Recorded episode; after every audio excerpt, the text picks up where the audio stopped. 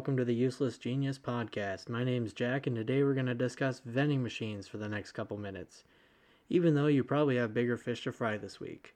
So throw in a dollar, press play, and watch this podcast episode get stuck behind a Spotify ad, ruining your day. So, uh, I guess we should start off with kind of the early history of vending machines. Uh, we're going to kind of keep this podcast a little bit simple because there is a lot to unpack with vending machines. Um, but basically, the earliest uh, reference or the earliest known vending machine that was ever made was made by the hero, the hero of Alexandria. Almost butchered that. Um, an engineer, uh, and he made a machine to dispense holy water. And basically, what you would do is you would drop in uh, some coins into the top of this holy water machine and then after a certain point they would outweigh a weight on the other side of a scale and it would uh, the uh, movement of this weight or the movement of the scale would uh, pull open a valve until the coins fell out into the uh, actual water itself. Uh, so it was definitely it was uh, probably the first automatic merchandising or automatic, you know, vending machine uh, that was ever made. But since then, vending machines have gotten a lot more advanced. Um, so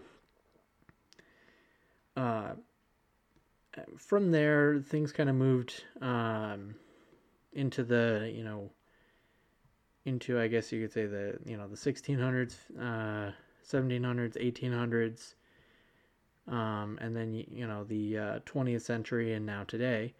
Um, so you know, kind of in the the 16, 17, and 1800s, uh, machines that started to sell postal uh, postage stamps or stationery started to pop up and become more common. Um, and these were mostly mechanical machines that only took coins. Um, although there I don't remember there being tons of bills around then, but I may be completely wrong and not what I, know what I'm talking about. So take that with a grain of salt. But all of them generally took coins. Uh, bill acceptors were not introduced until a while later, really. Um, 1800s, kind of a similar thing. More candy companies started to get in on uh, vending machines and automatic merchant, uh, automatic uh, vending and merchandising. Um, and you know definitely uh, a lot of companies in America started to uh, experiment with the idea and you know started building machines of their own um, and lots of them as new uh, concepts to actually sell uh, the products they make. So you know you might have a company like Wrigley's who make the, who started making their own vending machines just to sell Wrigley's gum um, or something like that. Uh, so that started to happen. Actually, I don't know if that was the 1800s. That was more the uh, the Roaring Twenties, I believe. But that those were kind of the early days of vending machines. Um, but the really early days were, you know, of course, ancient times when it was actually invented, and then it started to take off in the centuries after that. Uh, and then in the early uh, 20th century, so you know, Roaring Twenties and such, uh, these machines, of course, were picked up by American corporations that were growing and uh, decided to start selling their own products in them, and uh, they kind of went from there. And some of the machines that we act that are actually you know sold today, a lot of them uh, are made by manufacturers that you know some of them were uh, formed in the Roaring Twenties or they were formed during the uh, Great Depression. Well, most of them weren't formed during the Great Depression, but most of those companies were formed during the Roaring Twenties, or they were formed during the 30s uh, and 40s, especially during the war. Um, so some companies that were formed during that time, um, some examples would be uh, uh, Wittern, which is kind of a they they uh, sell a lot of vending machines. Uh, they were formed, I believe, in the 30s. Um, also, um, I want to say that Dixie Narco was formed a little bit later. Um, so there, some of these were actually formed a little bit later, but uh, Dixie Narco, for example, uh, they make a lot of soda machines, and you you probably have seen some of their soda machines before because they're built like tanks, so they just kind of last forever, and they don't really make them anymore. They just they're all over. Um, so they make uh, they're now they're part of Crane, um, but they were probably started, if I remember correct, probably about the 40s, 50s, or 60s. Um, and they're part of uh, Crane uh, now, and so is uh, National Vendors, which is now part of Crane. So is Automatic Products, now part of Crane. Um, so Crane bought up a lot of stuff. Um, and Automatic Products was, I think, probably, I'd say 50s to 70s was when that was really started and started to take hold. Uh, and there's also um, some odd outliers. So there's uh, Antares slash Edina, like uh, Minnesota. Um, they made snack machines. They're these kind of weird snack machines that only take coins, and they have these little plastic turn uh, turn mechanisms. And we actually, probably the first one of the first machines I ever bought was an Antares, and it was a countertop machine, but it it is not they're I, I can see why they failed. Uh, they're really just annoying to work with. They're annoying to set prices on. The customer has to dig up a bunch of coins, or you have to put a dollar bill changer on the side of the machine for them to turn dollar bills into quarters. It's just not really convenient. Um, so those they're still sold, and you can still get them. Um, and you can still use them. They still work, but they're just not uh, really common anymore because uh, it's just not. It's just a thing of convenience, um, especially customer convenience. Um, and then just talking about candy machines real quick. I mean, there's a couple old candy machine manufacturers. I think Ford, but they went out of business. Um, like Ford Gumball, uh, machine manufacturers. Um, I believe Northwestern has been around for a while.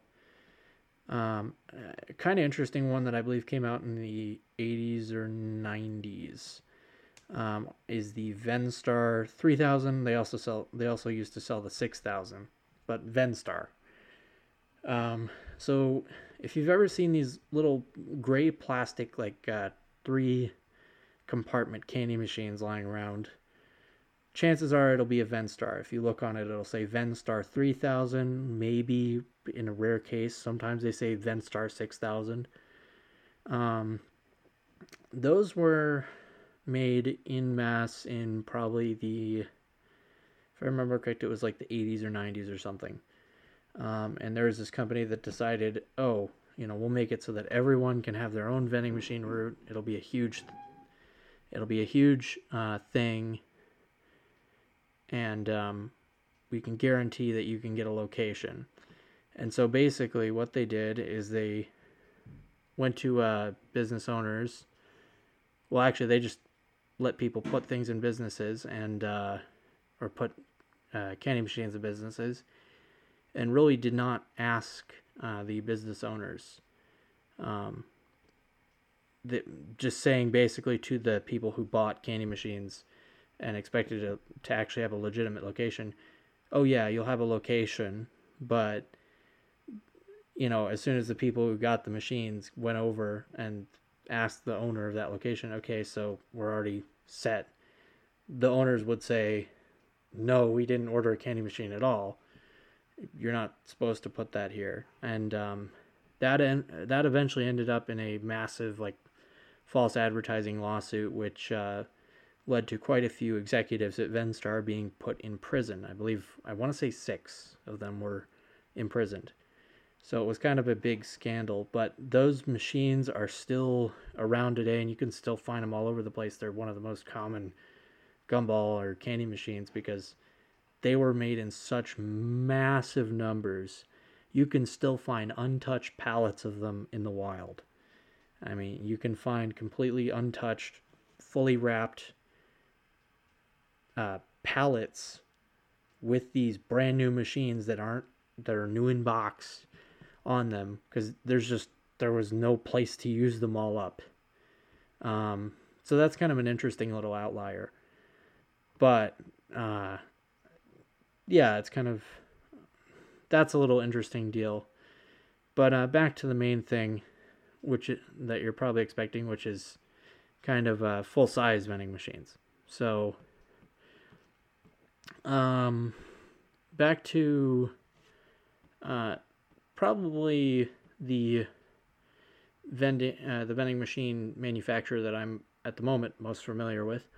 Uh, that would be uh, Wittern Group, W I T T E R N, um, and they've bought they've um, they're comprised of a bunch of companies which have all kind of merged into them. Uh, so they consist of USI, FSI, well, FSI, which turned into USI, and then they're composed of Selectivend. Uh, I want to say there's there's some other ones. There's a lot of uh, companies that they bought up. Uh, so there's Selectivend as well, and then um, they also have, of course, Wittern. Um,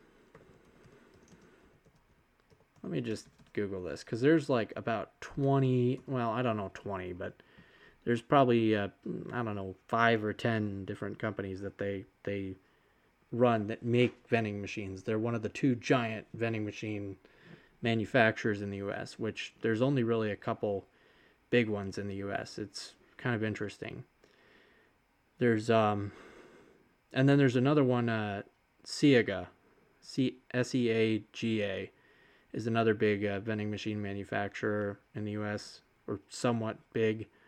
Um, although we haven't really had much experience with their machines, and their machines aren't particularly praised for their quality. A lot of them have been made in China and don't last too long um, and have a lot of issues with breaking down and bad parts. So, um, but they do exist and they're out there. If you see like these weird uh, gray plastic vending machines, they're just gray plastic and you might see blue decals on them. Um, oftentimes they'll be stacked. There'll, be a snack machine on the top, soda machine on the bottom, and it'll be like a gray plastic uh, exterior um, especially if you go up and you look and it says Seaga. It's probably a Seaga. Um, although those are less common because I've heard that they are mainly they just break down a lot. So, getting back to Wittern. So, we've got a list pulled up of the companies that they have. Um, so, probably some of the first that they started off with uh, were Fawn, F A W N, Engineering Corp, and uh, Fawn Manufacturing. So those were probably the first two, pretty much, to make um, vending machines. Uh, as uh, you know, those were probably uh, Wittern's, pretty much Wittern's uh, first two companies that engineered and manufactured vending machines. Um, and then coming after that, they, uh, you know, now they own those.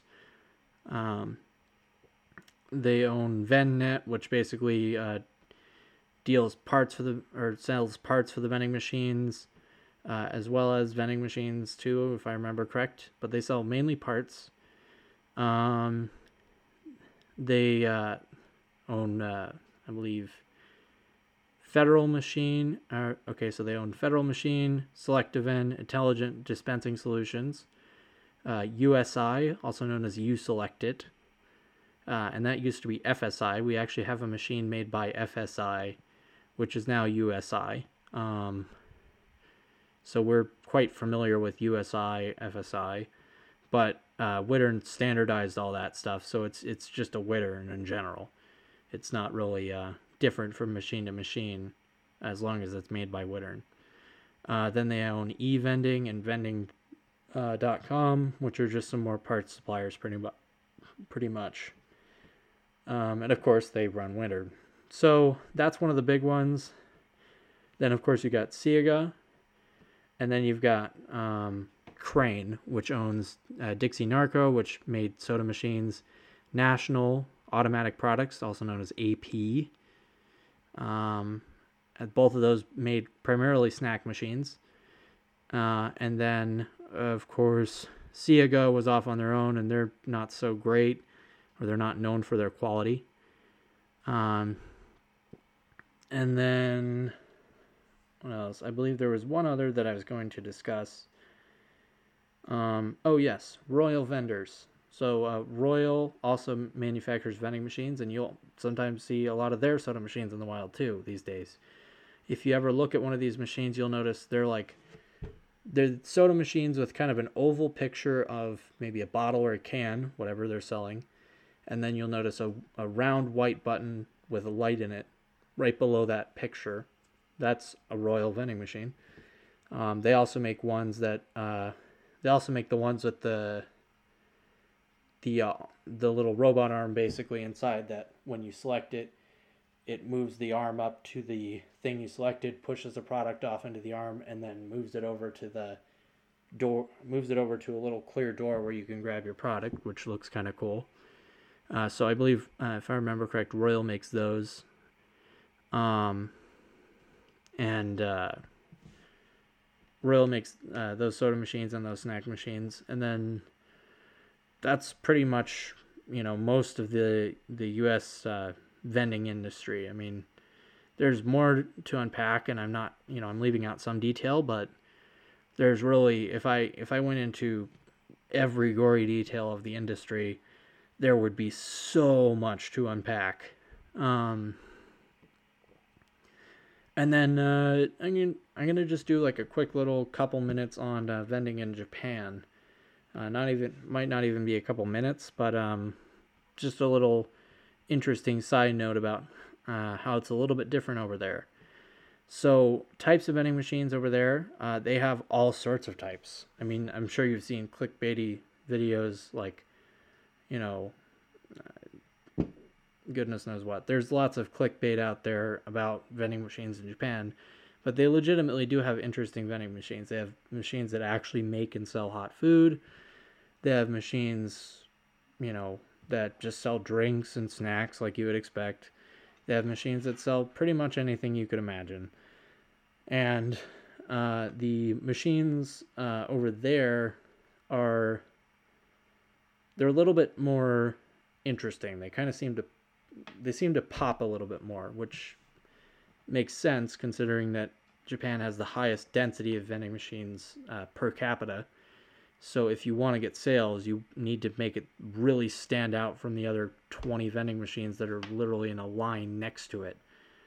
Um, if you want to get a sale.